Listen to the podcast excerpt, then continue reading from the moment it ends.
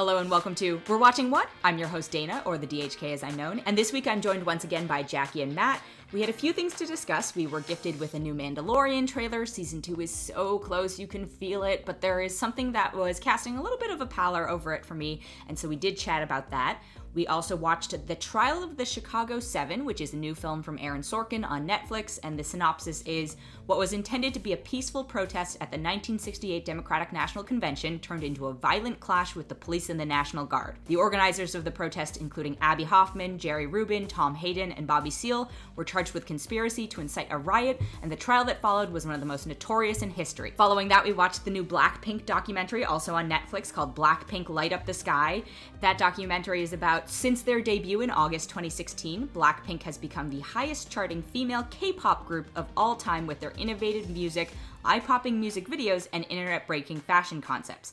Blackpink Light Up the Sky serves up the never before seen moments that Blackpink's global fandom, known as Blinks, have been craving for years. And then finally, we did something a little bit different this week. We watched a slightly older film. It came out earlier this year in 2020. It was probably one of the last films you could have seen in theaters. We watched the 2020 remake of The Invisible Man. And that description is the unseen maniac of the Universal Monsters canon returns to the invisible life in this frightening 2020 reboot.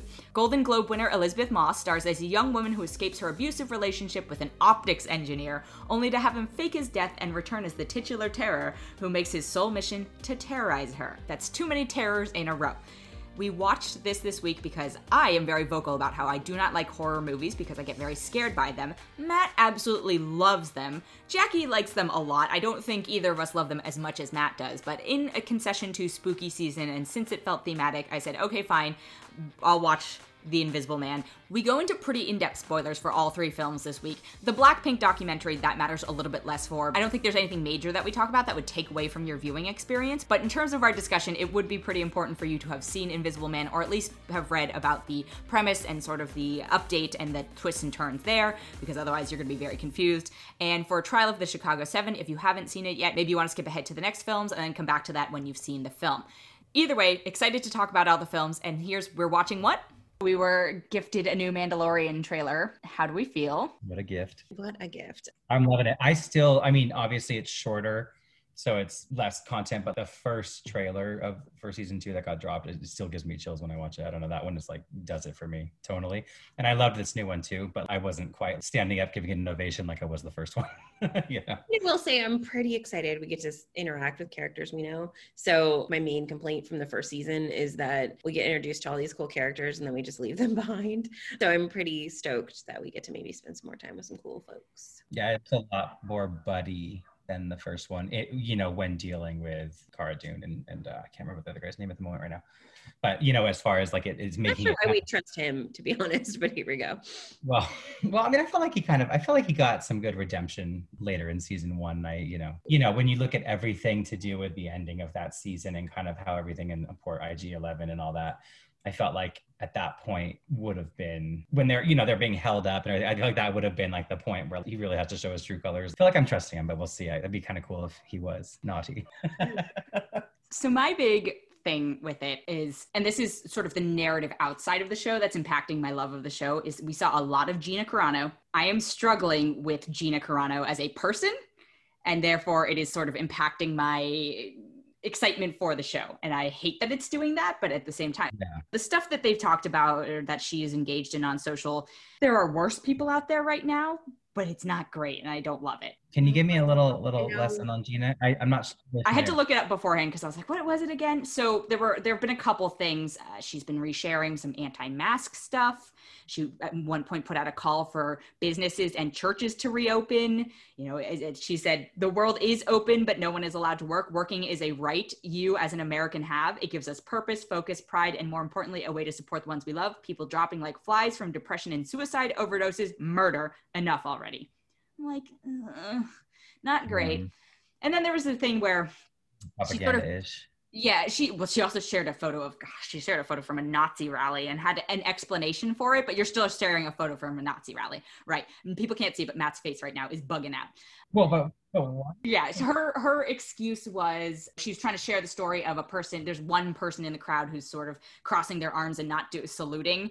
But I'm like, that's not apparent from this. It's just, it's not, it's not great. It's not a great look it's an uninformed look and I am willing to look past it for people who are willing to learn, but I feel like she is sort of doubling down more often than not. So far, yeah. And then there was this whole controversy where she put as her quote pronouns in her profile, she put beep bop boop, which is could be She's, worse. Like, but she's mocking just- the idea of putting your pronouns. Yes, it could be worse, but it absolutely should be better. And so I just think that that's absolutely valid. And I, it's it's upsetting because you know um we're talking about it. In, I mean, it's upsetting in general for anyone to be doing that, but like it's affecting something that we love or we want to love. And so while that's very first world of us, it's very it still sucks because it's I don't know personally. Aside from my beloved IG Eleven from season one, like she was probably the next. I really Uh, enjoyed her character. I liked having her there. I thought she was a strong female lead. like a protagonist character like you know because i'm always much more of an antagonist guy but like from the protagonist side of things she would be the the third in line of who i or i guess the second in line of who i wanted to see more of as right and i think the- it's also possibly because her her character the character has sort of moral ambiguity right? Like they are not a super paragon good character. The same with mandalorian right? Like we, that's why we like these characters. She's literally my natasha romanoff character like dancing on the line of what's right and wrong and kind of having been on both sides of things in, a, in an interest i like that about her. Right and it it makes me really struggle with the whole thing. And so just to read her response to uh, the the pronouns thing she said yes Pedro this is in a tweet yes pedro and i spoke obviously pedro pascal of mandalorian uh, Pedro and I spoke, and he helped me understand why people were putting them in bios, referring to pronouns. I didn't know before, but I do now. I won't be putting them in my bio, but good for all of you who choose to. I stand against bullying, especially the most vulnerable, and freedom to choose 100% emoji. so she removed them she removed good, them, but she didn't put she, her, hers, or whatever her pronouns are. Maybe those aren't hers. Yeah. Well, and, and it's one thing. The thing is, is you could remove it and kind of say, I understand it and like kind of support for anyone who's doing that, but also to kind of say, I won't be putting them in mine. Again, it's, this is a choice. You know, I don't, I don't have pronouns in mine. I, I could add them, but I don't, but I, I guess that's not like a conscious decision to be like, oh, I'm not doing that. I just have thought to do it, I guess.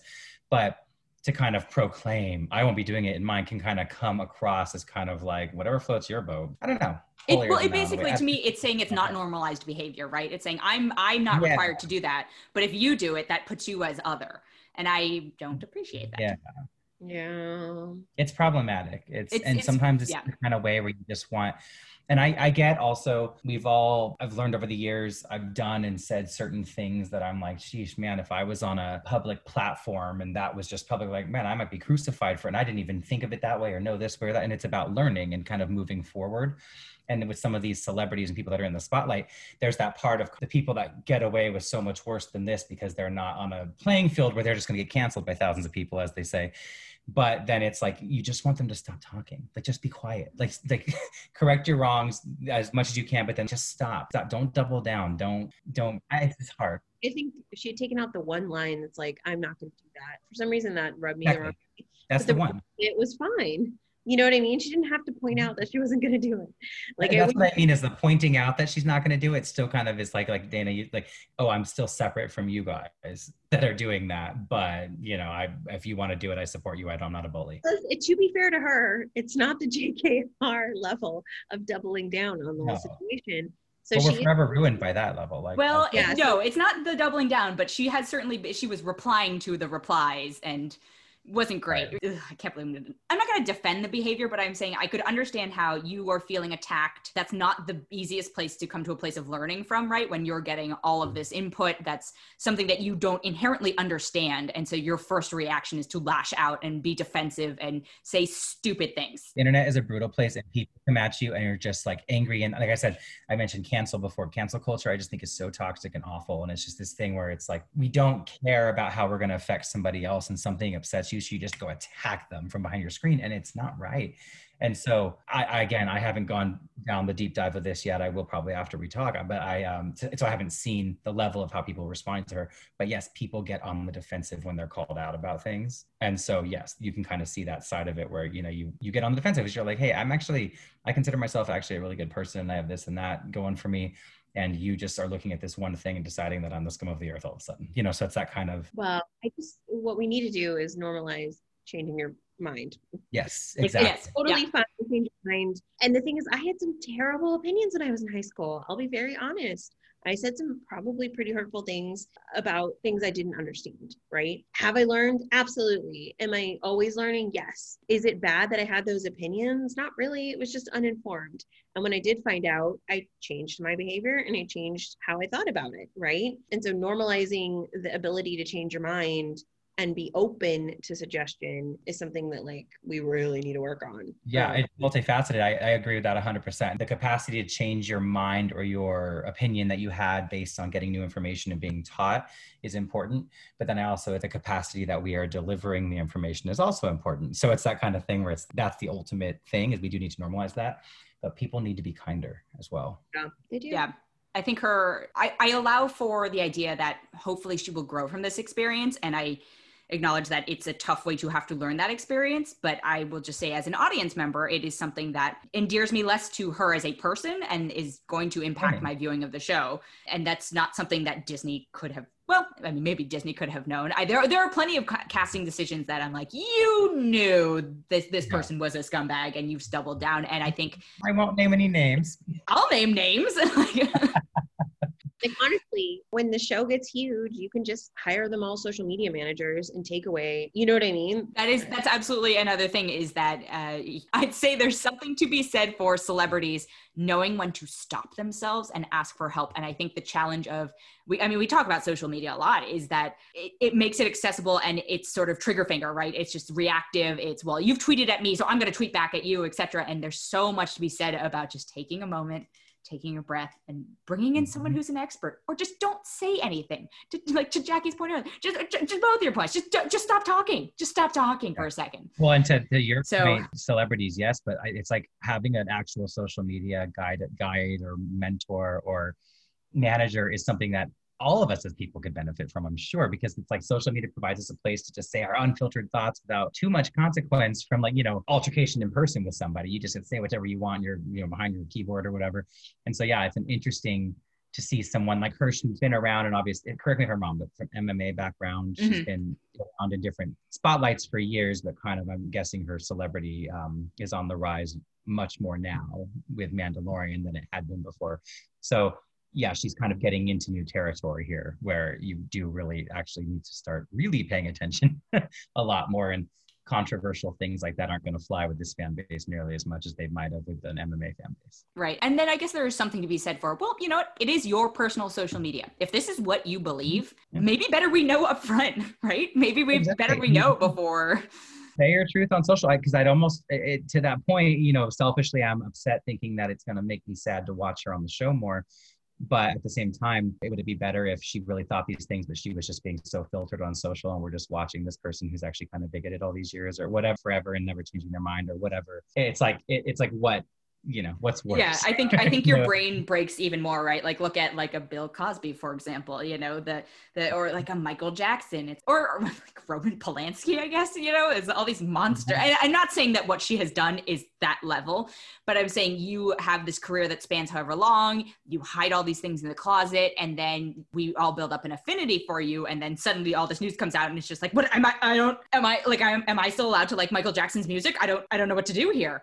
And so maybe Right. knowing it up front means at least, okay, I can start to build those mental barriers of, okay, this character might be one thing that I enjoy, but you as an actress is not somebody who I want to associate with, or you as a person, not an actress, you as a person is not somebody who I admire or need to deal with or support. yeah, no and that and also to that point as fanboys and girls here it- it's something where if we found out that Jon Favreau something terrible came out about Jon Favreau that might affect on a deeper level than a supporting character on the show if that makes sense Yeah. to where watching something where i am watching your art versus i'm watching you're a part of this and you are your art is in this larger thing and it, it's kind of a thing where yeah it affects kind of how i might feel about her watching her but overall doesn't mean i don't want to support the show Right. You kind of differentiate there too which is is helpful I feel like Jon Favreau definitely has some skeletons in some closet somewhere because I'm like, not, not the terrible skeletons. I'm like, that dude made swingers. Like, come on, you know, like he's not squeaky clean. And uh, not that you have to be squeaky clean to be involved with the House of Mouse, but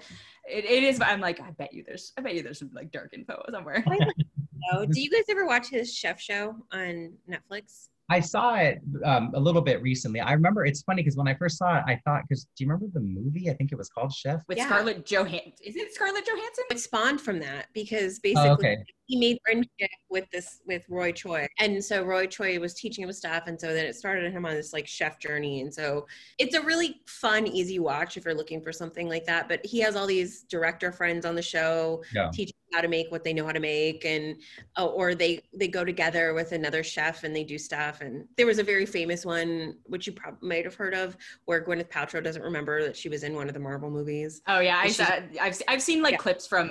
so like that's that show but it's it's on netflix it's really easy to watch it's it's mm-hmm. fun and he's like just interacting with a bunch of famous chefs and famous people in general are on the show and Oh, they're okay. learning to do stuff and it's it's I think I saw the Tom Holland, Robert Downey Jr. I saw that like parts of that one. Like Oh, okay. Kevin Feige was there. Also, ScarJo is in Chef, as is Sofia Vergara. Okay, I kind of remember Sofia. I mean, I have not seen this since it came out, but okay, good to know. I just remember that it was it was women who were way out of his league, right? And I was like, this is such like a male fulfillment. Like I'm gonna be a chef and I'm gonna get Scarlett Johansson.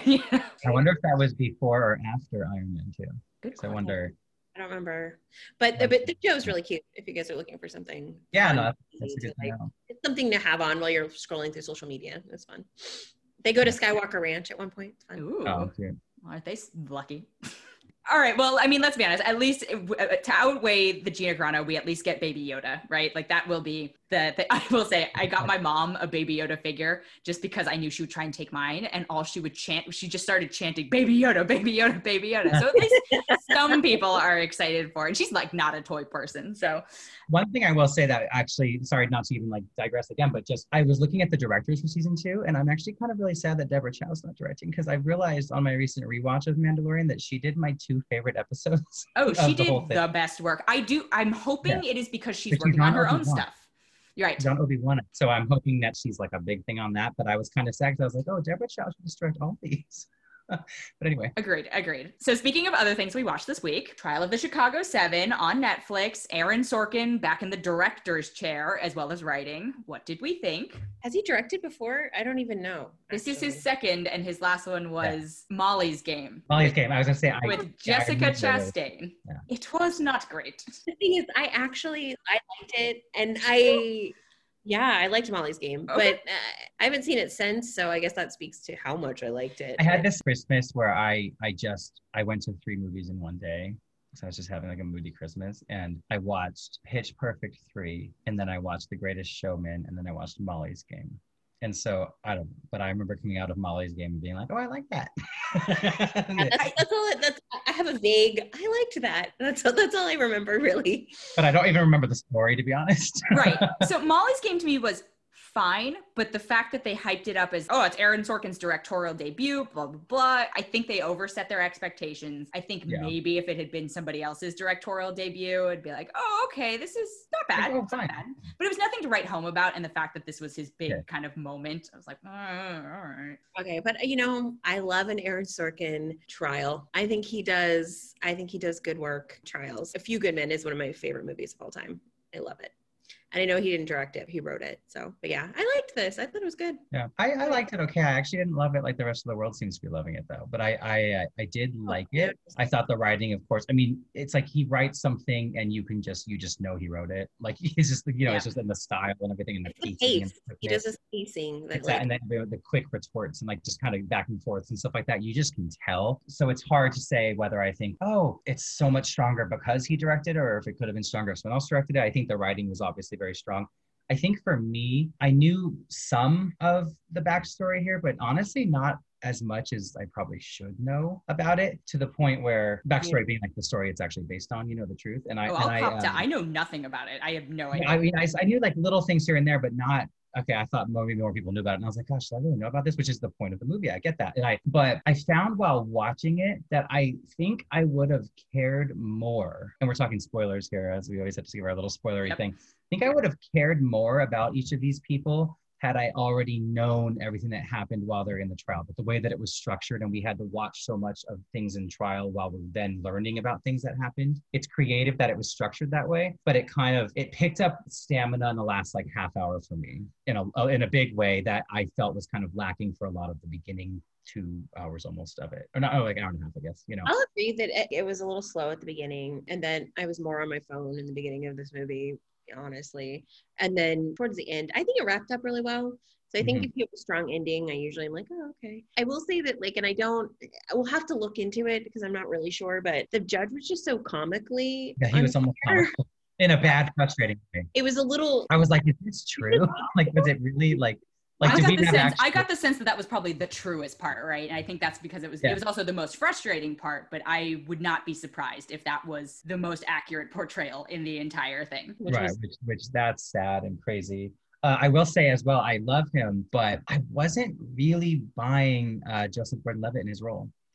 No. I thought they needed someone a little stronger. I I, lo- I do really like him, and I think that he's a strong actor. But I almost think he would have been better off as. And I get they wanted to kind of play into the fact that he wasn't all bad, if you will, if you're you know like that he wasn't all he was he he is conflicted about what's happening a bit, and then you see kind of at the end that while he does bad things, he still kind of is not completely lost in his head about importance of stuff. But I, I felt that he would have done better as being cast as one of the seven. you know what I mean? In this, in I, this I don't think he just he just didn't have the. I'm sorry, I love him too, but I just don't see him as a great legal mind, you know. he And they were wasn't trying. intimidating at all and and you know Yeah. lawyers need to be intimidating so it just was it was I just kind think of he always comes off as boyish to me, and it's just because mm-hmm. I've been watching his career so long. And to his credit, effervescence. You know, he is young looking.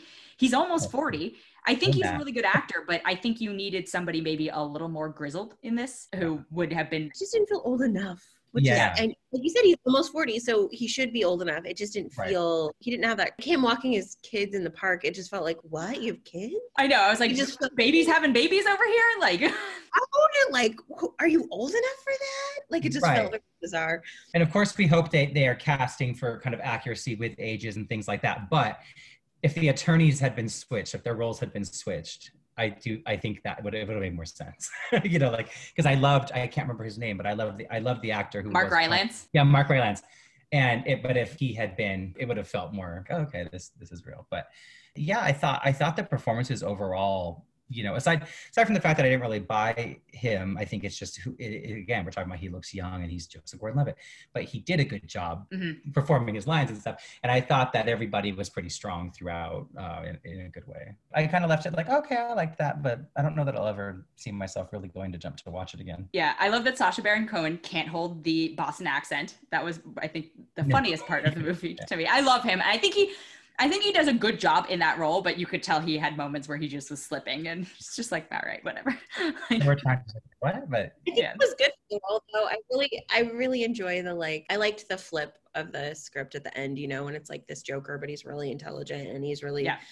you know, the one who you can count on. yeah, he's thoughtful. I said this in my like short review, but I think once they got done with the Black Panther storyline, I feel like they were trying to rush to get that done, which sucks. But it's also like, okay, well, you can't tell this story without including that information. But I feel like Sorkin really wanted to focus on the trial of the seven and spent too much time trying to deal with this whole race setup thing that is because the Black Panthers were included in, you know, the whole kit and caboodle. And so it was complicated. And I was like, once he just perhaps the biggest injustice of all of it. Sorry, I was like, so that you'd think that they'd want to kind of amp that up more because that was just such an injustice, you know? Right. Absolutely. But I think you either have to make it longer and focus more on that, or you have to wrap it up more quickly. But I think he split too much time between the two. And then he was suddenly like, okay, that's, we've, we've taken care of that act, basically, moving on to the next, and then sort of cleared his mind and was able to get to his sort of more Sorkin y. I think the second half of the film had a better vision for itself. Well, and to that point, you know, with the Black Panther story, like you were saying, with the way the focus was all kind of what was happening here,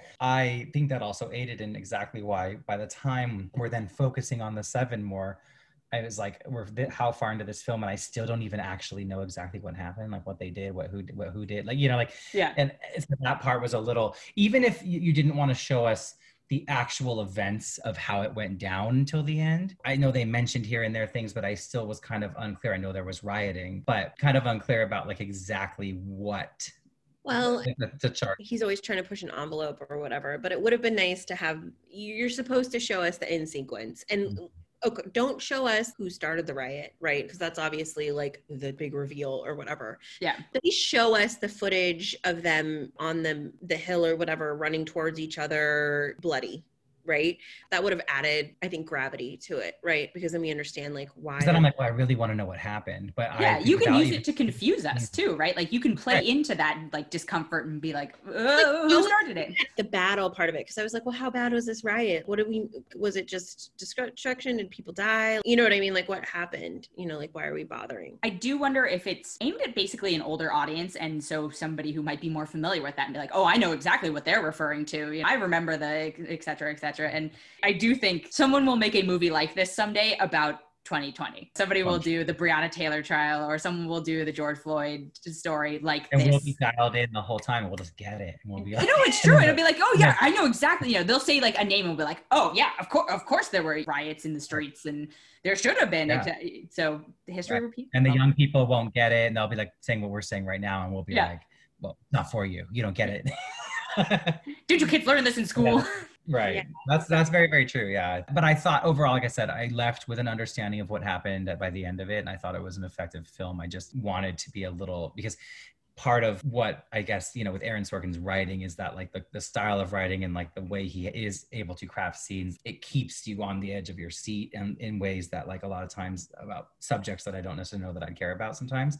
For example the first i mean i'll say the first season but i really really enjoyed newsroom when it was like hot when it first came out I loved that show. And it was so some of the topics they're covering I didn't care about, but it was so just like it, the way it was, it was the writing. And it, you know, lot, it was a lot of things. So I, I was sad that that didn't feel that way to me here, like you were saying. Did you ever watch West Wing? Yeah, so was West Wing. Uh, the West Wing's great as well. I Yeah, of have not seen West. I'm not a West Wing person. I know, I know. I've seen. Have you never seen it, or you just don't like it? Oh, I've seen one episode. Maybe I saw like a turkey pardoning episode. okay, that was really funny. It was a good episode, but I, I just it's She thinks they're gonna eat her. it's one of those things where it's so intimidating because there's so many seasons of it and it's just it's so intense right and i'm just like i'm never i don't feel like i'm in the mood to be like you know what i should do today especially the climate we're living in sit down and watch like 10 seasons of this very intense political show like Five seasons, and only four of them are good. So. okay well i mean even so it's just it's it's But what I will say is it is sort of a balm to this current situation because it's a president who you would actually like admire and like believe in.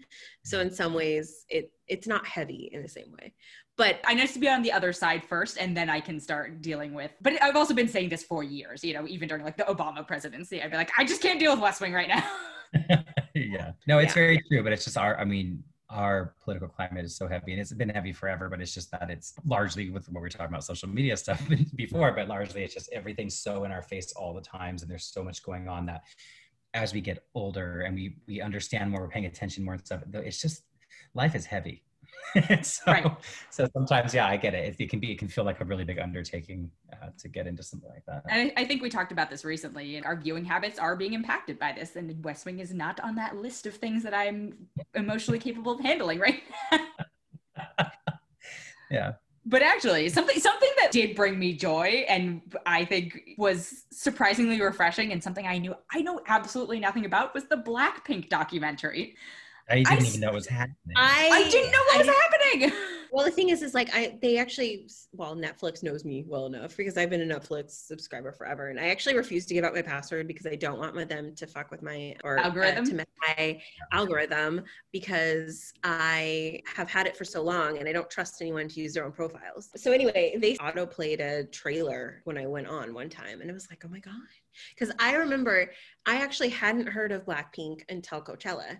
And I remember all this hoopla around this K-pop group that performed at Coachella and they were named Blackpink and and I looked it up and I started listening to the music and I actually really enjoyed it. Like I don't listen to it on a very regular basis, I'll be honest, but I liked what I heard. Do you listen to other K-pop groups, or do you just listen to Blackpink? No, just Blackpink. I've never That's what's funny is I so I actually grew somewhat familiar with K-pop back in like 2010, 2011, and I was working at IGN and we were doing live esports events and we K-pop Mm. was so huge in the community, huge international audience, but also just I mean it, it, it was just a huge thing in the community, and that's when I learned about what K-pop really was. We would have these live streaming events, and between the games, we just had uh, YG and all these different kinds of labels. They would just be sending us the the hottest K-pop music videos to play in between. So I saw all these K-pop videos and all these, and I was like, oh my god, like this is just like a whole vibe and everything.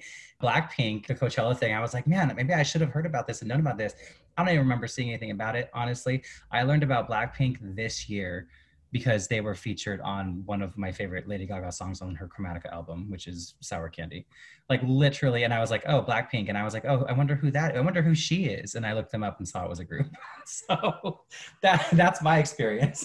I, yeah, I feel like I made, I, I feel like if I've heard about them, I've kind of dumped it from my memory banks, right? I, and not in a bad way, not just, I just, yeah. K-pop is not something I listen to, and it's not something that I, I, I think some of them are catchy. You know, I watched the mm-hmm. BTS Tiny Desk concert because I was like, okay, maybe if I like sit down and watch this, I'll have a better understanding of what everyone's just going bonkers over. I don't feel like I came out of it much more enlightened. I do feel like I am more enlightened about K-pop, and and I like the line. There was a line in the documentary being like, "Why are we calling it K-pop? It's just pop. It's Korean it's pop from Korea, much like pop from the US or pop from other countries. Why are they not called Brit pop, uh-huh. which I, I guess it actually sort of was, a bit like America pop or something like that. So I, I agree with their, the producer there. But I was like, oh, I feel like I have a better understanding of what this industry is and how they create this fervor around these people. I don't know if these fans actually are would naturally be fans, but I think that they've been conditioned to be like, oh, I like this group because they have been spoon fed to me by this machine that understands uh, music and audiences so well. And I was like, okay, I get it now.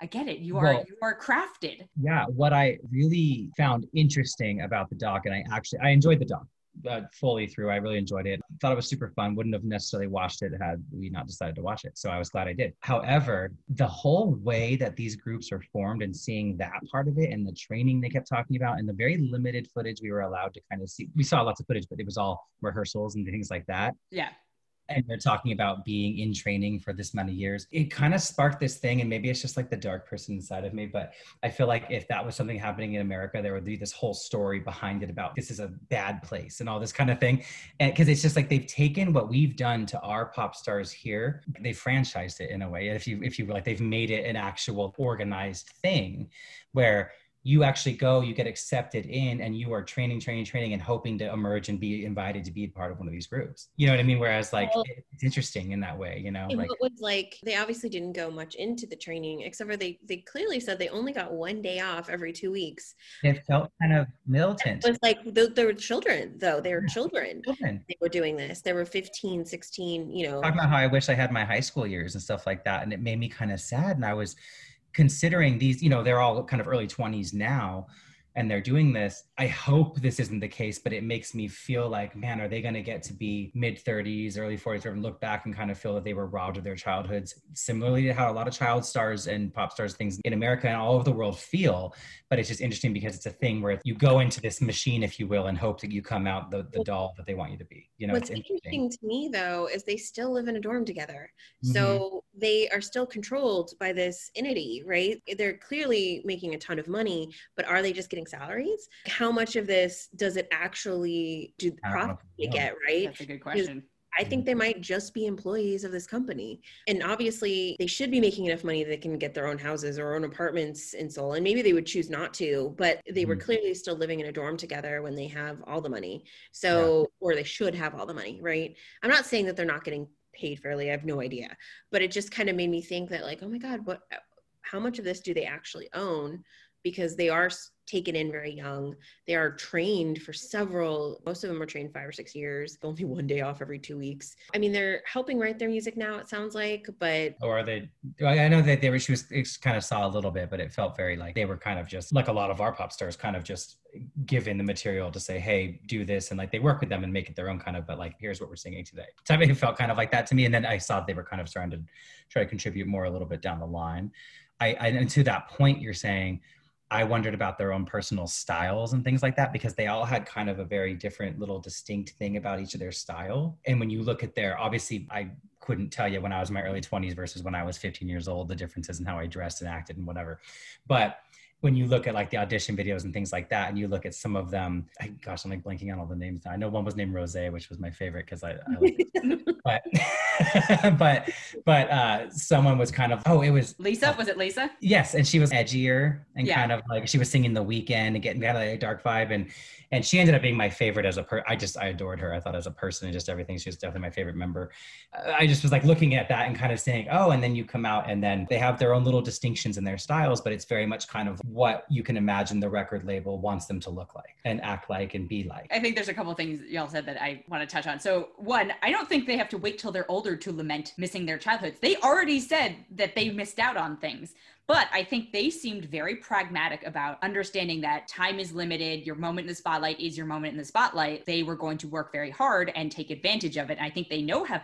One of the weird kind of good things about being in this weird training system is that they understand how competitive it is, right? What is the difference between this sort of Korean grooming system for pop stars and our free for all system in America, right? I don't think there's a good or a bad, like, I don't think they're apples to apples, but I think it's here you have these stage moms and the internet famousness, and the next person could be discovered off of YouTube. Whereas there, they're saying, okay, well, we're going to give you training, we're going to do whatever, and you might make it still. It, it's about, it feels like about even odds in terms of your chances at succeeding. So, who's to I say that, that that- approach isn't better? Oh no, yeah, no, I wasn't meaning that as much as I thought it was just so fascinating to see that like they've made it a business, like it's an industry to like we are churning out stars. Well, Like, but you know, but here we went through it. We just went through it in the early '90s, right? Like the Backstreet Boys, Sure. NSYNC, uh, you know, all of those groups are productions of some sort of corporation somewhere. I think. I mean, look at the Spice Girls, right? Like that's my Right. one of my favorite bands of all time, and we forget that they did. As, as much as Spice World, the movie, would like us to believe, they were not friends before. They were a manufactured pop group. Yeah. And they were told to dress certain ways, and they all had Mhm. their own personalities within that group, but it was being prescribed like, okay, you're going to dress this way and you're going to dress that way. And there's a certain look to the group, and you're going to Yeah. dress within the confines of that. So we have been seeing this for, and, you know, go back even further, go back to the 70s, go back to like ABBA and stuff like that. We've just been seeing this in different forms. I feel like the fervor around the K-pop groups though is next level for me, but maybe I'm just getting old and Yeah, I don't know. It felt it just, and maybe to that point, because I totally agree with all that. I think that I maybe we, I just haven't seen an expose on how we do it quite like this. That was so focused on just this is how we do it, and we're not talking about if there are any uh, implications, uh, negative implications of doing things this way. We see in the girls whether we think maybe there are or not, based on how they're acting and how they're talking and saying, you know, you know, lamenting childhood things like that. But I would be used if that was a, something that was coming out now it would be about a pop star, you know, like poor Britney or somebody like that. And it would be kind of watching where it all went wrong versus just like, hey, look at the happy go lucky. This is all how it goes. It's like, this is how we do it. So I just haven't seen that kind of an expose. Well, right. So So, we're we're also seeing we're seeing the success story. We're seeing one of the top success Yes. stories. What we're not Right. seeing is the stories of all the kids who get cut, right? Yes. And like, what are they doing when they? Well, they were like they would talk about how like their Yeah. friends they would have one friend leave a month, you know. But it, it's like you were saying too, and I was thinking about this, you know, at least from a competitive sports sort of side because I was part of that world for a little while. Was learning the level of determination that you have to have to succeed, Mhm. right? And like the level of commitment that you really have to have to succeed in those at that level, right? That elite level Right. how much you really have to want it, right? And when I say want it, like actually do it. And these girls putting them through that kind of rigorous training and those kind of rigorous cuts, you know, you really find who's going to really be able to do it because it sounds really fun. It sounds amazing to be Taylor Swift or whoever. But if you think about the fact that they were on the road for nine months, Yeah. right away from their families just on transportation all the time and singing and dancing for two hours every night which is really hard to do It's intensive, right? It's super intensive. by the time it's done they know that these people can do it Yeah. they know that if they make it they will be able to succeed And I like that they that the girls talked about that. Like at least one of them was saying, like, I just wanted this and I didn't really think about what it would be like. I just wanted it. Okay, now I got it. And then it's because there's that glitz and glam. The cele- we, we all over the world is like this. America, we see it all the time with whether it's acting or singing, whatever it is. That as kids, it's like, yeah, you want to grow up, you want to be famous. And I realize I'm now quoting the Pussycat Dolls and I was about to say, but let me let me just sing that for you. In a, no, we can't afford the rights.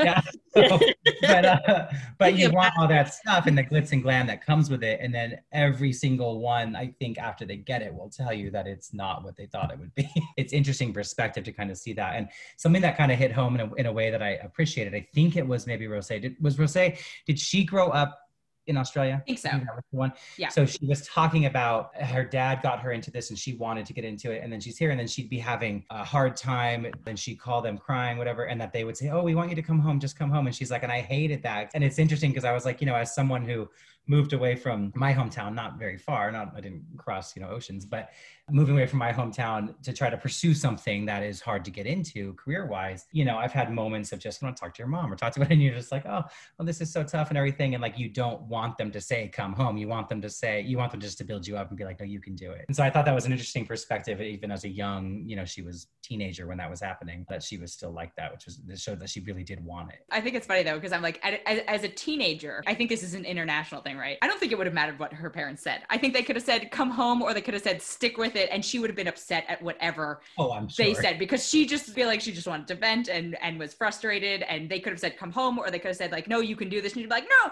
I want to come home if they said, like, you can do it right, right, right, right. right. So, no, but, but I, I, I, totally understand what you're saying about it is it's tough and there are sacrifices and yes, these are first world sacrifices, aggressively mm. first world sacrifices, but there is a cost. And I do think that they were, I'm surprised that they let them do this documentary, honestly. I thought that too. I really did because that, like I was saying, how I thought it was just in, an interesting expose on kind of how it's all done there have to be people that are thinking in this way. They're like, okay, I now now I want to see inside what it's like there, and we very intentionally only got to see that rehearsal room. We didn't see anything else. It sounds like they're trying to make Blackpink, and it sounds like Blackpink sort of already has make Blackpink more worldwide, mm-hmm. right? So why not try a Netflix doc? It could have been a lot more surface level too, and it could have just just been about the tour because we've seen we've seen that before, and so they could have done something like that. So it's interesting they let us peel back a layer the way they did. I will say it's something that I really enjoyed about it was they kept talking, and this is, you know, white person perspective, but I really enjoyed They're like, oh yeah, the reason why they're so popular is because they have so many cultures together. And as a white woman, I would have looked at them and thought they were all Korean and that like what are you talking about right? And then you find out that they're actually from different countries and they don't even necessarily all speak the same language.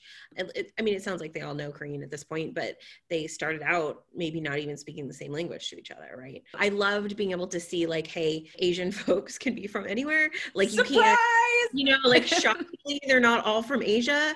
You know and so i i like that right? I think that that representation is important and i would have never known that you know, much to my detriment, right? It's loosely tied to what we were talking about earlier, and that there's nothing wrong with that as long as once you learn it, you're like, oh, okay, cool, I know this now. I think being open to learning is such an important thing, and learning about different cultures or different gender identities, etc. It's just it, that's what keeps us growing as people internally. And so that's why I liked getting a look at this. And it was weird as an Asian person. Like, okay, I understand like you're Thai and you're Korean and you're Australian. And it was interesting seeing them be able to form a super group like that, right? Because there are often a lot of sort of inter Asian prejudices. That's where my mind went. I was surprised were over not overlooked but overcome in this. I was like mm-hmm. oh wow I, i'm impressed that this very korean group was willing to take a thai person who didn't necessarily speak korean at the time.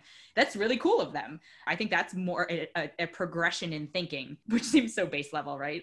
But Ali Wong, when she does her stand up and she calls Thai and Vietnamese jungle Asians, right? And there's like this whole thing about jungle Asians not being as good as proper Asians, right? Or whatever. And I remember that was, I mean, it's obviously a funny bit and and and things, but it was very eye opening to me because I didn't realize and of course there is because we all humankind we all do it to each other apparently have uh, hierarchies and you know we're all racist against everyone apparently in all different cultures um, I, mean, I mean to quote avenue q everyone's a little bit racist sometimes yeah. and, and so caste systems within every single culture and yeah and so it was interesting to to see that but like how important too it was that she was thai and like how much it meant to thailand fans right mm-hmm. yeah it was i mean it was a fascinating look and i was wondering is part of the reason that this is successful and this is just like personal ignorance not ignorance but just is part of the reason that this was going to be so successful as a documentary not them as a group is because three of them are fluent in English. I feel like BTS, there's like one or two of them that are fluent in English, and it creates a barrier to entry, right? We've talked about it before. Subtitles do it, it, mm-hmm. just requires a bit of you. And I think in terms of existing BTS fans, they would watch that documentary in a heartbeat. But would I watch it? Well, actually, maybe I would because I'd be like, what is happening? I sure, still sure. don't fully understand. I think all of us, I think we would watch it if like, hey, we should watch this. I would watch it, be like, okay, cool. But I agree with you that it, it can turn people off.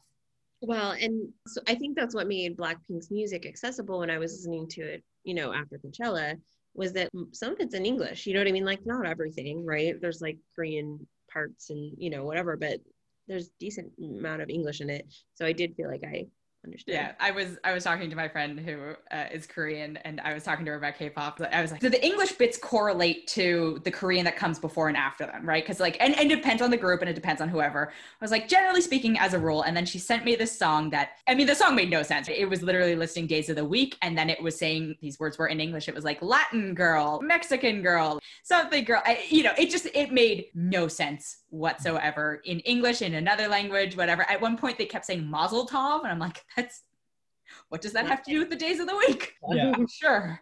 A couple of like the song, I forget, I, I don't want to misquote it, but whatever they were talking about certain song titles, and one of them was a sound was the song title. It wasn't even like words. Oh yeah, it was like bada boom or something like that, you know. and so like I got the impression, and, and you know, some of the K-pop I had seen in my esports days, some of that was going in between English and stuff as well every now and then and yeah some of it was just so almost just like incoherent to the point where I think it, it really is more just about the beat and the fun and the and the and the visuals of it all more right and and no judgment on it you know i think it's some of it's very very catchy and that's not to say that other types of music don't do it too right? I think oh sure yeah, yeah but i'm just i don't know why but like mr worldwide and pitbull and stuff just popped into my head. It's just people who like spew random words at you right? Though yeah. like interject things into songs. I'm like no judgment here but it is it was mm-hmm. funny just being like what are they saying right there right i'm not That's quite sure but yeah, I, uplift, uplifting, fun watch. I, I had a good time with it. Informative too. I felt it was really informative. I thought it was structured really nicely. I really loved because at first things were kind of moving fast, and because I don't know them at all, I was like, wait, okay, which one are you? I don't know any. Like it is, and yeah. then when it separated it by name, and I think it started with Jennie, and it just kind of went through and Jisoo and all, and it kind of we we saw them go through the different parts and introduce them then by the time you're launched into the next act of the film i'm like okay i know these girls now like so it was really yeah. smart the way they structured it and i was like i was like nervous for them when they were going on stage for coachella i was like oh mm-hmm. god you know i hope well yeah but it was it was structured in a way that was for existing fans that just want all the info in the world but also for brand new people like me who know yeah. nothing and so it, it really was a successfully made film in that respect. And I, I, gotta say, them sitting in the movie theater together, watching their audition stuff, I loved all that stuff. I thought it was so fun, so cute. Like I love the way they genuinely seem like, to really like each other, love yeah, each other. Fun of each other. You're like, look at your outfit. What are you wearing? Yeah. I, I, just thought I was like, oh, you're always so cool and all that. And they're like the one Jennie's like embarrassed to watch herself. And I was like, I get you, girl. I don't like it either. You know, I know that I think that was one of the, my favorite things about it is, oh, I get a genuine sense that you all like each other to a degree, yeah. right? And I think that's really hard with manufactured bands. And I don't know what the BTS boys, how they feel about each other, you know, like I don't, mm-hmm. I don't know in 20 years if they'll like get together, but I feel like this group has a, like a group text that they'll hit up every once in a while you know that I know I like looking at that stuff because I look back at even like you mentioned Spice Girls and I know it seems they all communicate for the most part. Sometimes Victoria's a little removed from it and things at least with the recent tour and stuff, but it's kind of fun that like you you go through this crazy thing together and unless there's some beef with pussycat dolls or something like that it's like once you've gone through what you what they've gone through like no one else can possibly understand going through that and so you kind of have this bond and i love the thought that they can continue on and remain friends after and i hope that these girls do I hope BTS. I, I, liked them, you know, when they were even talking about, uh, they're like, the reason why we got picked was because we are willing to do what's good for the group. We weren't trying to compete with each other. You know, we were trying to make a group good. There really didn't seem to be like a front runner, which is interesting because a lot of times in these groups, and uh, at least in America, you look at Backstreet Boys and seeing Spice Girls, even you have your lead singers and then you have the ones who harmonize. But it was interesting. It was like, and I like that it was kind of TLC vibes, I guess, in the way where like you look at TLC and how they all, all three of them had a very distinct purpose in that group as far as the type of singing, whether it was rapping, singing, and style of voice was going, and you and you hear them all in their songs, and I loved that about it. It's really interesting. Something that just popped in my head talking about Pussycat Dolls because they were a manufactured group, right? They were a, Yeah, Robin Antin. yeah and i remember there was this whole i mean just looking at the emphasis we, we've had reality shows right that are competitions of like hey be in a group together do whatever together and i think we've tried it here and we've manufactured some successful groups but really over the last however many years we have shifted to this very individualistic competition style right your american idols your the voice i guess but we are putting this focus on manufacturing individual stars as opposed to this sort of korean approach right now where it's like oh we're going to make a group and Sure, i i yeah. do think there's a that is an interesting difference that It is. I think early 2000s became very much about the solo star, and you had, like you said, American Idol, things like that popping up. And then I feel like there was a small resurgence of groups. You know, we had uh, what's it, One One Direction came out, and then we had. Jonas Brothers. but are, isn't one direction british Oh, are they? Am I like crazy? they're- I, I don't even know. i think they're british And then there was the other group, Fifth Harmony. I guess I don't know if they were. Yeah, they were made on Britain's Got Talent. They Oh, okay, that makes sense. Okay, then yeah, Like you guys should be in a group, and then they were. Right. Oh, okay, that makes sense then. I'm not sure Fifth Harmony. I guess I should look up. I don't know where they all sure originated as far as their group went but i felt like i started at least as an american audience member i started seeing some groups kind of emerging more that were getting popularity but then it feels like we've also still gone back again to it's really just about yeah that solo star it's interesting and i don't know that i prefer one or the other i mean i you know if I, if I like the music i like the music but you know so that's kind of where i'm at It's also sort of a cultural difference, maybe too, like with the capitalist, like competitive nature, whereas like Asian Mhm. cultures are more likely to be more thoughtful for the group, right? I actually think it's a smarter hedging of your bets, right? Because I think it's more like, okay, well, if you, one of you is replaceable, you mess this up, we'll get rid of you. You're not the only person that this relies on. Like, Destiny's Child that all day. right? I was like, well, none of them are Beyonce, right? Like that's to the Or point Michelle. of they're they're equally balanced as opposed to BTS. There are so many of them that I bet you you could swap one out and like people would be upset, but then there'd be you know be like, okay, it's fine, whatever. As opposed to being like, there's only one Lady Gaga. There's only and not that she's manufactured or comes from contest worlds, Totally. but But you- I, I think it's a, an interesting way to, from a business perspective, to keep. I really want to know if they get salaries now. Or I do they too. I would love to know what they're. have that now. Dana it's like the real housewives you know It's it is it's like the Real Housewives. I was like, you can be You me are and still be replaceable. replaceable. Yeah, and this will continue without you so like yeah. fall in line in a, in a way, you know, but also it also maybe if you hate it and you just start being unhappy, maybe it kind of gives you the agency to be able to leave without letting the whole world down because they're still going to continue, you know? So Yeah. that's kind of a cool thing too, if you look at it that way.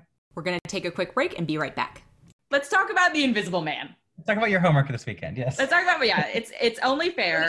This up a little bit. Uh, Dana hates horror movies. And so you might know this. And so we were all talking and trying to find a horror movie that would hopefully not give her nightmares for the rest of her days, but also be something that we could talk about in the, you know, the best in the month spirit fall. of October. and Yes, favorite- it's, it's season and spooky season. It's spooky season. It, was, it felt it felt appropriate and we are here we're doing these talks and it felt appropriate that dana watched a horror film and to my surprise you know as we talked about this it turned out that you had seen many of the classic classic ones that that would have popped to mind like a psycho or something like that or even an exorcist which i'm not sure i would have done that to you and said "Hey, Which I appreciate. that."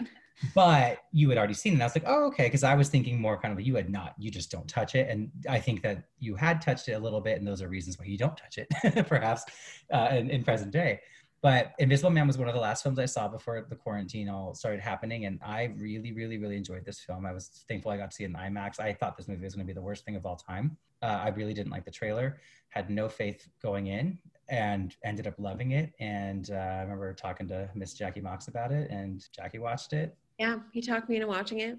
I enjoyed it thoroughly, which was shocking because, you know, this redoing of Universal Monsters uh, so far has been very unsuccessful, in my opinion. Shockingly enjoyed this one, though. Okay, so I have several pages of questions after having watched it. Yes. And then, full disclosure, I actually watched another horror movie after. Not by choice per se, it was for review. We will talk about it when it comes out, but I did watch one after that I'm still under embargo under, and I hated it. And that one was more scary, scary, but also like not well done. And my, I think my biggest, movie whatever I know, is. I think my biggest question why do you like horror movies?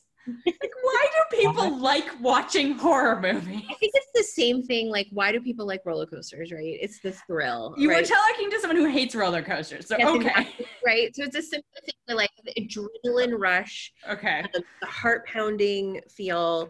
That to me is thrilling in a good way. So for me, I enjoy feeling the adrenaline, I guess.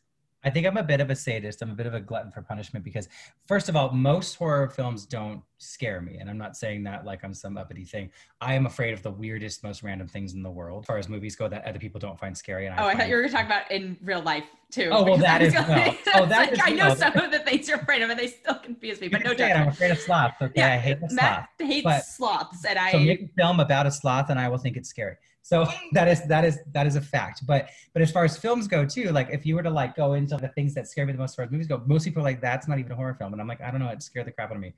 So I will say I like a jump scare. I think it's fun, but I like a smart horror film, and I, and it doesn't have to have jump scares, although those are fun because I just there's something about the your seat, squinting, like oh man, I don't want to look at the screen because it's just something's gonna happen that just is adrenaline for me. And I am a glutton for punishment. The Conjuring, when that came out, I was so excited for that film, and I went at the LA Film Fest. I got to an advanced screening of it, and I lived down here by myself in Koreatown, and I was so excited for that movie. You're gonna think I'm insane, Dana, and I am insane. But I actually unscrewed all the light bulbs in my house, in my apartment. It's this tiny little apartment, so that when I came back, I would be forced to be like terrified in the dark. And then Stop. I didn't get afraid of the movie.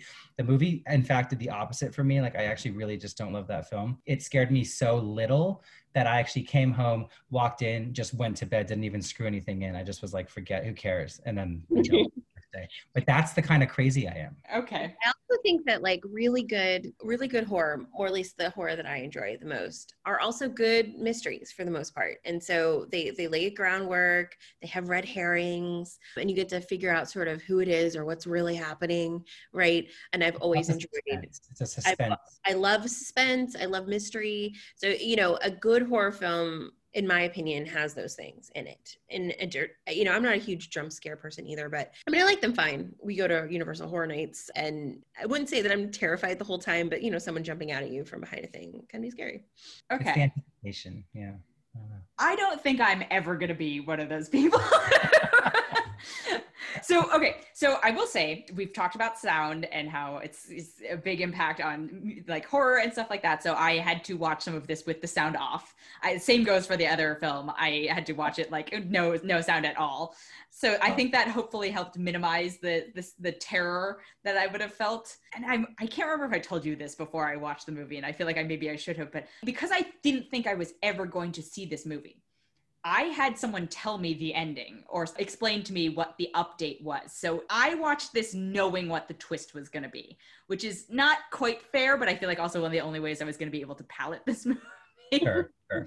So I spent most of the movie being like, well, how are they going to explain this? How are we gonna get there? and I think I still would have felt that way. Have I think I would have been more disappointed had I not known it going into it, and then having it revealed to me organically within the film. Okay. So let me get my list of questions. Wait for these. I hope I have answers. Okay, uh, obviously, spoiler alert. Are we telling me that five million dollars is really worth killing all of these people over, or is this? Are we like? Is he truly playing mind games? Right? Oh, it was all a mind game. Okay. The five million dollars was just to tie her to him. It wasn't about and, and the whole faking his. It was his all the entrapment stuff? Just about entrapment. It wasn't about nothing else. He's got so many millions of dollars. It's not. Yeah. yeah, it was it was just about him controlling her. Yeah. It was all about control. And I liked that as part of the narrative that it was really this thing about just her trying to escape and find her liberation and him trying not to let her go. And I just thought that was like really Ah, The opening Yeah. sequence when she's trying to get away from him. I love you set the scene so well with very little dialogue. We knew exactly what was happening and we were stressed for her. And when she kicked that dog bowl, I, I think I jumped out of my skin. One, one of my other questions one of my other questions is does he also gain like super speed and super powers from using this? It's- I if you haven't seen it i guess we have to kind of give away the twists in order to like he's not actually invisible like in the other version. He has a suit made of magical cameras that somehow refract and reflect the light. Line, Yeah. there were so many scenes in this where i'm like you could not physically move that fast in order to do that, right? Like there's oh god, I hate also I have this thing about throats. And so the fact that there was a bunch of throat cutting in this, I was like, no. You know, he would cut a throat and then put the knife in her hand really fast. And I was like, you can't move that fast. That's not how fast a human being moves. I think maybe I was also trying to like give Yeah. myself plot holes in order to be able to sleep at night and be like, that's impossible. That's ridiculous. Can't. I mean, there's always a level of suspension of disbelief. Yeah, right? I know, I know. Totally be right. I just, I don't know. I didn't really like. I didn't notice that stuff in a way that I thought was totally inaccurate. But you could be totally right. The knife scene that you're talking about with the sister, I was so I was Dying. just in like shock. I like, hated that. I hated I it so much. believe it. Oh, I Oh, was I like, lived. what? Oh my I god, I lost my shit. I was I- just like, I was like, this is elevated. This is just because it was.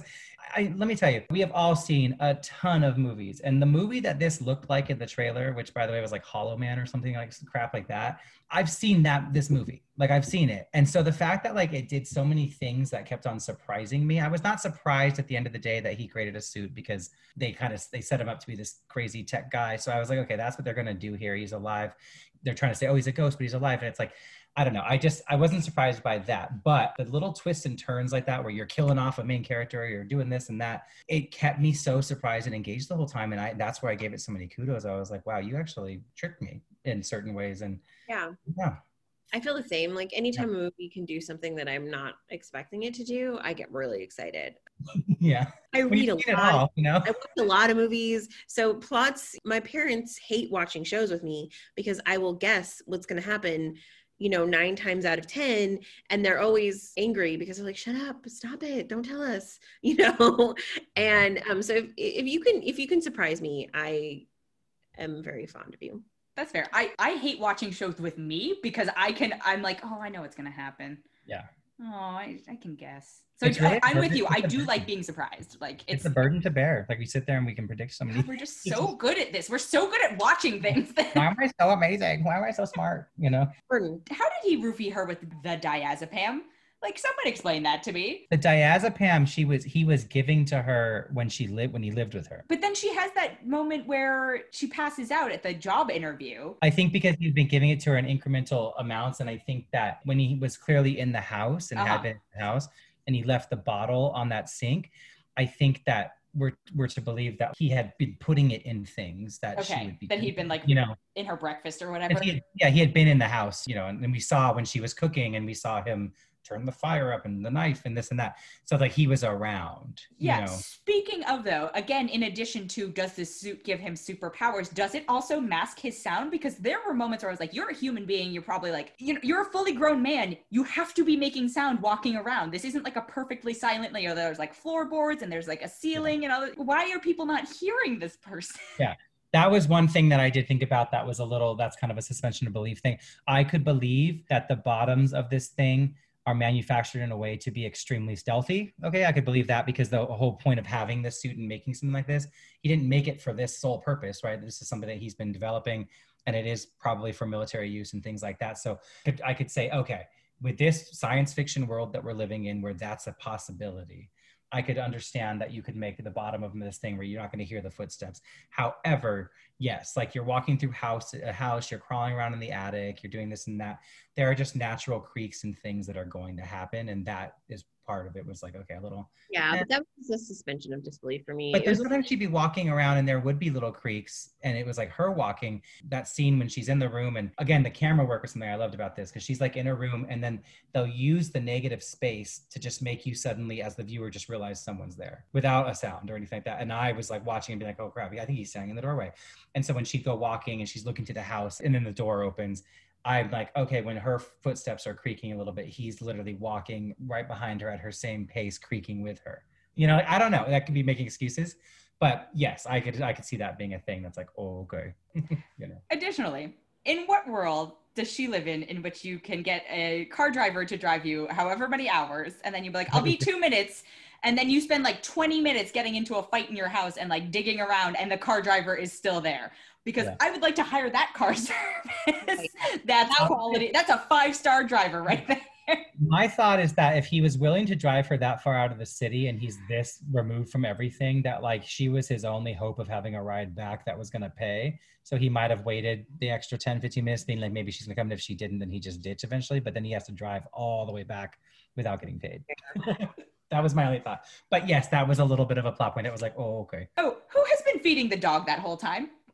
He has, I think, because I think he's been going back and forth. And you don't think that she'd be like, oh my God, the dog's still alive? She should have been. Yeah, no, you're right. She should Should have have been. been 100%.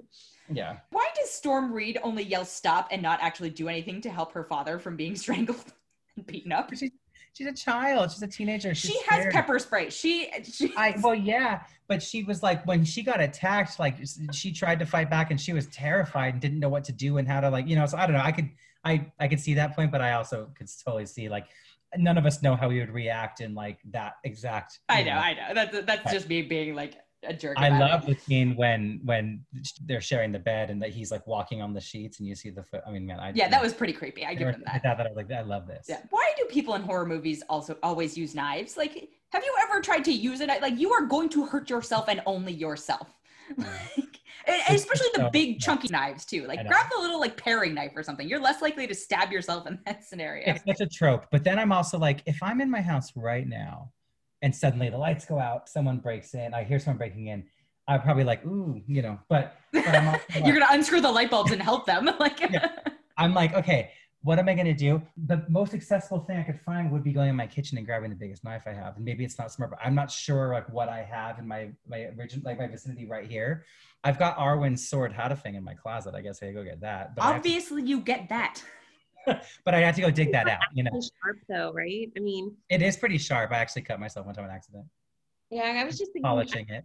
I think the only weapons I really have, you know, beyond cats, you know, Just throw the cats. Yeah, I agree. except for I'd be worried about them getting hurt. But but they're pretty good killing machines. Anyway, um, is is knives. I think I don't have anything else really. I think that's what it is. Is it's the thing that everybody has in their kitchen, but I know, but why grab the big scary one that you're gonna hurt yourself on?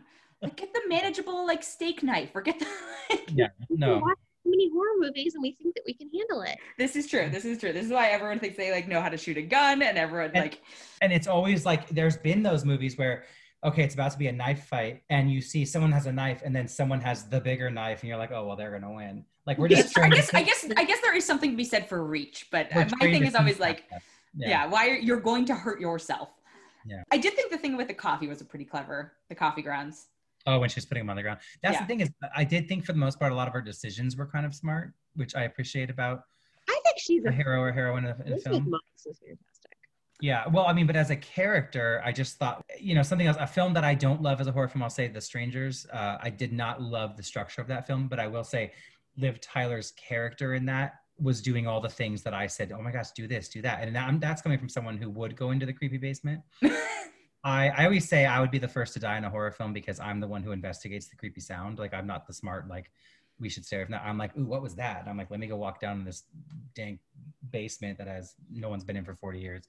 But I watch a horror film and I there's nothing I dislike more in a horror film than a hero or heroine who is just making all the dumbest decisions all the time just for the sake of us being seeing scary stuff. And then I think the other question is there's that sort of fight at the institution.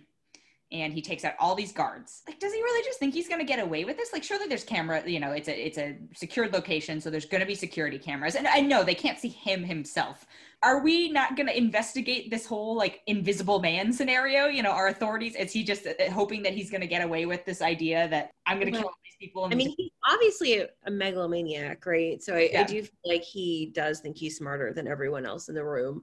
And so I think he thinks even if they look for him, they won't find him. I, I could see that. Uh, you know, and he's and he's just like, well, yeah, you're never going to find me because I'll just put on the suit and like you think I'm actually dead. So at that point, he had his brother in the suit, and his brother actually ended up doing that stuff. And it's a thing where it's like the brother would take the fall for it, and then he can just live as invisible person. I mean, do we really think that the brother was willing to take the fall for it? Like that, I think that the, that Well, as a motivator was like really challenging had- for me. I'm guessing that honestly, I mean, and this is just now crafting story. I have no idea, but my guess was he either thought the brother might end up dying as he did, or I could see him killing brother and staging it as the reveal of, oh my gosh, look, this is what was happening. It was all this guy the whole time.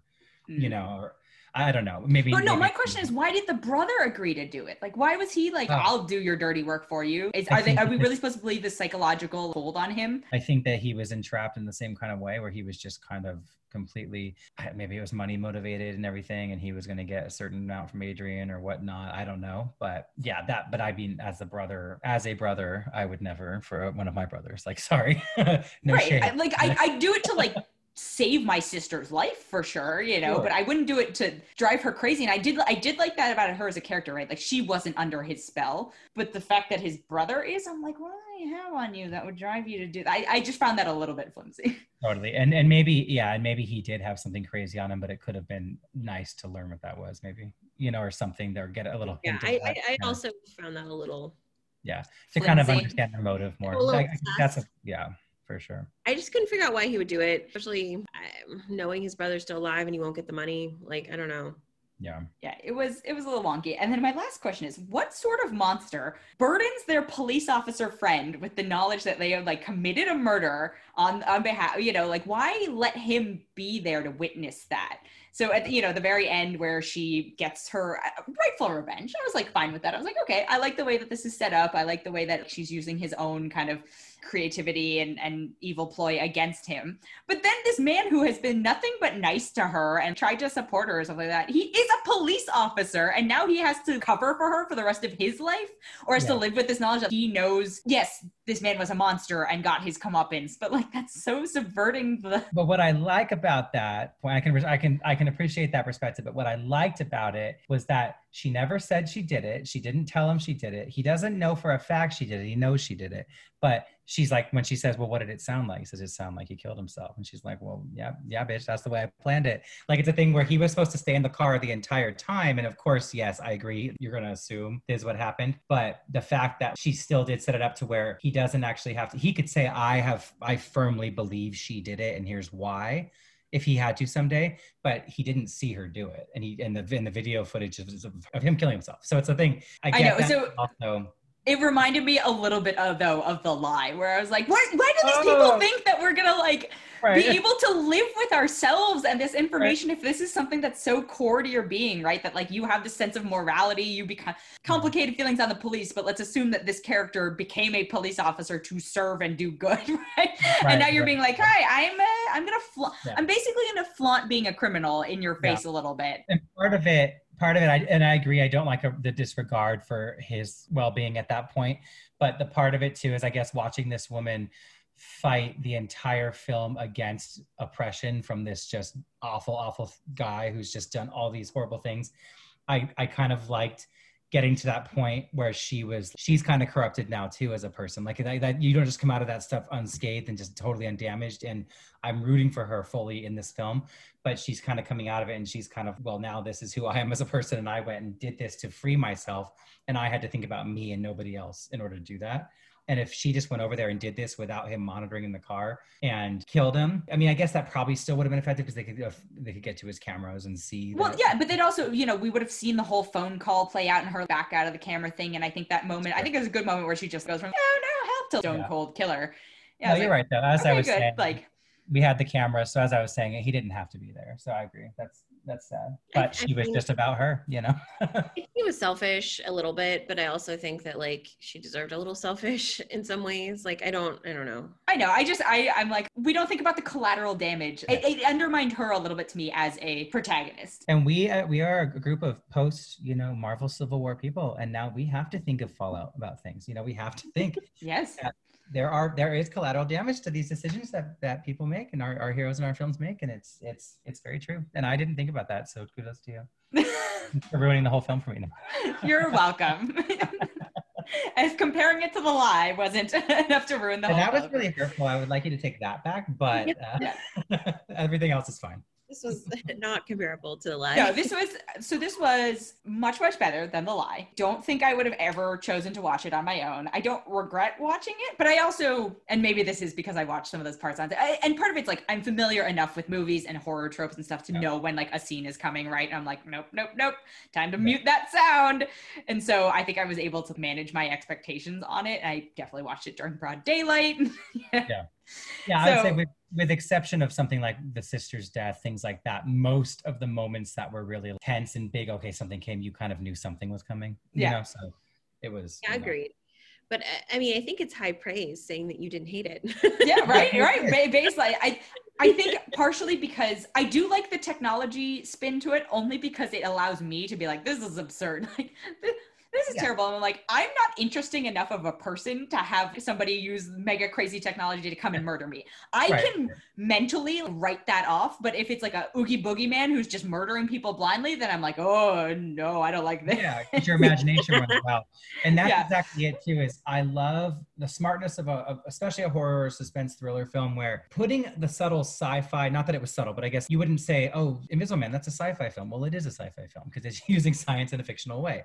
We are, we're trying to train to think sci-fi films are all just outer space and all this kind of stuff but it is and it's like when you put that in there it kind of provides as a non-scientist myself yeah okay the idea of how the suit exists seems pretty crazy but I'm also not one to be able to tell you that it's impossible that could ever exist. I have no idea. So it actually kind of allows for this little bit of suspension of belief around the entire thing. Yeah. And when you have that, I could see that being, yeah, it's it, you're not thinking of it as like you're relating to it in a way where it's a fear you're actually having because if someone was in your house that was not a ghost, you would see them. right. So right. So it's like that. And like I, it didn't it didn't over explain either, which I really appreciate. I love that. Yeah, I appreciate that too. Horror, um, there's this like trend for horror lately where they just have to over explain everything, and it drives me crazy. There was one moment when, when she goes, "Well, he's a he's an expert in optics or something, something, something." I was like, "Okay, or all right." but, but, but compared to some of the things, you know, absolutely, absolutely. I it was, there were little lines here and there, but yeah, for the most part, it lets you as the audience member just kind of discover the story without getting completely spoon fed every little detail that had to go into making it. And I think on the broader picture, Jacque, you mentioned the Universal horror remakes and stuff. Massive Universal horror fan. You know these original classics that I think just birthed American horror cinema, at least with sound. Of course, so inspired by German expressionism and all kinds of other films across the world. They've tried to to go and kind of reboot these in different ways. And you know, I, I have a special little place for the first two Brendan Fraser mummies in the '90s. They were super fun. Taking the Mummy movie and saying, "Hey, now this is a conventional horror film, but now we're actually going to make it into an action adventure." I thought it worked really well. I can't speak for the Tom Cruise mummy. I, I avoided that at all costs. I didn't watch it. I watched that one. But I know that they were, you know, putting in Russell Crowe as Dr. Jekyll and Mr. Hyde and trying to build this kind of, they're calling the dark universe and making it this franchise where they're going to eventually remake them all. You know, we've had Bram Stoker's Dracula, we've had Mary Shelley's Frankenstein, different remakes in the 90s and 2000s, things like that, where they're just kind of one offs. But this whole idea of franchising it and going down that road was cool, except I just thought that film looked so terrible and I couldn't do it.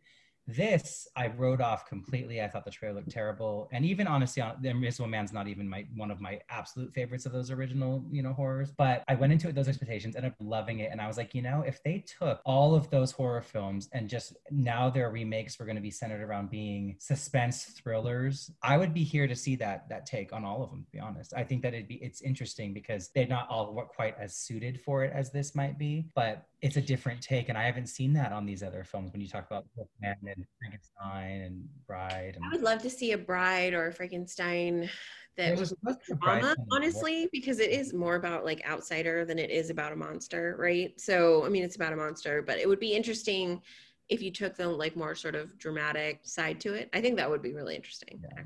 Mary Shelley's Frankenstein after Bram Stoker's Dracula kind of tried it and didn't really work well. It wasn't but, good, but but I think that they could do it. It's funny that you bring up the Mummy, like the the 1999 I think version, because that movie actually scared the bejesus out of me. And I yeah. can't remember what, and I think I repressed it, but there was a good portion where I was just like super freaked out by it. And I it don't. Had, it had its moments. Yeah, and I think it's partially because it's one of those like oogie boogie could happen to anyone moments. And I was like, no, thank you. You're like, yeah, in this world where we're resurrecting mummies and they're coming to life and whatever, if that's the world we're looking at here, then who's to say who how they're going to target their victims? I mean, honestly, so, you know? like in 2020, please do not be opening any tombs. Which okay? they did. I was like, stop it, stop it. Did you not learn? Yeah, horror films that get me terrified or more like A, I don't like to see the villain ever, basically. It's much more scary when I don't know what they look like. And then B, it's usually something more like I, I'm more scared of like an evil type spirit than I am a monster. Yeah, I think there are certain mon. I think it, it's all subjective for me, right? Like it depends on the monster, it depends on whatever, it depends on. Thing. I think I can't remember if we talked about it on the podcast or we talked about it offline, but like Pan's Labyrinth scares the bejesus out of me. But it was something I was willing to watch because I was like, okay, this is also art, clearly. I was like, I can't not watch this artistry because everyone was talking about it. Skeleton Key, I find terrifying. And I know that that's not like high on a lot of people's list, but being trapped in another body is like, oh God, I can't. I really, really hate that. and then also Oculus, I thought was terrifying. This like mirror. Nope, don't like that. Don't like that at all. now, Oculus didn't really scare me, but I, it's one of my, I love it so much big Mike Flanagan guy here, so I love that movie. But Yep. Even talking about this, I'm like, no, I I am definitely not a horror movie person. I don't like I don't like the way this conversation is going. Like Invisible Man, I could handle, but going back to the dark universe that I think they announced they canceled. I, I feel like they yeah they did. Yeah, I that um, was definitely an announcement, and then this film got greenlit as not part of it. Well, speaking of going back to our earliest part of this conversation, problematic people. I forgot that Johnny Depp was supposed to be the Invisible Man. As I say, he was going to be it for the Dark Universe version. Yep. I remember that at least rumored, and and I remember thinking, oh, okay, and then uh, yeah. Although Angelina Jolie as Bride of Frankenstein would have been pretty good. Yeah, I think she was on the list, right? Then, I don't even um, think it was rumored because I feel like they they did that photo shoot yeah. that was like. Yeah, you know what? You're right. They did. They did. And maybe on a cutting room floor somewhere. Some of it. Yeah, I remember they did do a photo shoot, and I forget who everyone else was. Now I want to know. I'm gonna look it up. I think it was. I think it was Crowe as Jekyll and Hyde. He's Dr. Jekyll because he was actually in the Tom Cruise movie. Oh yeah, that. I forgot about that. I, I truly tried to. He was not going to necessarily get his own film, but I guess was rather going to play kind of a Nick Fury in the way that he was going to kind of weave in and out the films and kind of connect them, from my understanding. Yeah, I think those were the only ones that had been announced. Okay. Well, oh no, whatever shall we do? Like, what? However shall we um, live without those particular sets. I'm okay without them. I swear I thought that they're still talking about a bride movie in the works. Although I, I can't imagine how you're gonna go do that without completely messing it up unless you do Frankenstein first. but yeah, I don't know. We'll see. But it's interesting to see like what this I, I, think this was pretty successful for Universal. So it's interesting to see what the future of those films will look like because they have if they do them correctly i feel like they're sitting on a gold mine there where like those properties are just they're just so classic that you can if you go through and actually give them the right treatment they could have something really big if they do it right. Well it's funny this was more along the lines of what i expect from Blumhouse right? Not just universal but i was like oh this is like more of a Blumhouse film than the lie which is why the lie when we talked about it felt like a very sort of just like meh, throw, throw it at the wall, see what sticks type one. I was like, oh, this is one they clearly cared about, and then the other one is like one they're like, meh, screw it, put it on Amazon. They cared about it, and you know that it was written when it started, and it was like this is all. There was no. They had it beginning, middle, and end. You know, it felt and it felt like a, just a solidly conceptualized film in that way, and I appreciate that. But I agree with that. That's typically more what I would expect. So yeah, than something like The Lie from Blumhouse, which is why, like you said, I think that's we talked about last week about it, kind of just going to Amazon and being like, hey, let's just do this thing, and then these movies that we've been sitting on that we don't think are quite strong enough to release in the theater. Now we're doing. Yes, I I don't know if I would wholeheartedly recommend it, but I didn't hate it. Yeah. So that's yeah. I I tried. I tried. I gave it my best. I gave it my best. Oh, I'm proud of you. I'm proud of you, and I'm happy that you went through and did it. And I think you're gonna be. I mean, we'll have to come up with something you have to make us watch. We'll see. I, I think I make you watch stuff every week, so it's somebody else's turn. like Jacque, I think no. the next wild card is yours. I have not. I oh my god, the look on your face. Well, no, since we've been doing this, I haven't. Ha- I haven't put on anything that I felt that I was forced to watch, or was like, thing where if there was something that you we'll have to talk, something that you loved that I was like, oh, I just I haven't seen that. I, have no I mean, we watched some terrible things, but we all wanted to watch them. That's true. That's right. true. But I, no. I I passed the wild card hat to Jacque. I think Jacque gets to pick the next wild card spot. Oh, oh my gosh. I, I mean, I'm not prepared, but I will think about yes, it. Yes, people will have to tune in. Be careful. We might. I, I know. I'm scared. I'm very scared. All right. Well, thank you both. We'll we'll tune in next week for some more watchings. All right. Thank you. And that is our episode. Thank you so much for joining us. If you've made it this far and you enjoyed the episode, we'd love it if you left us a review or a rating or even considered subscribing. Thanks so much, and we'll catch you on the next one.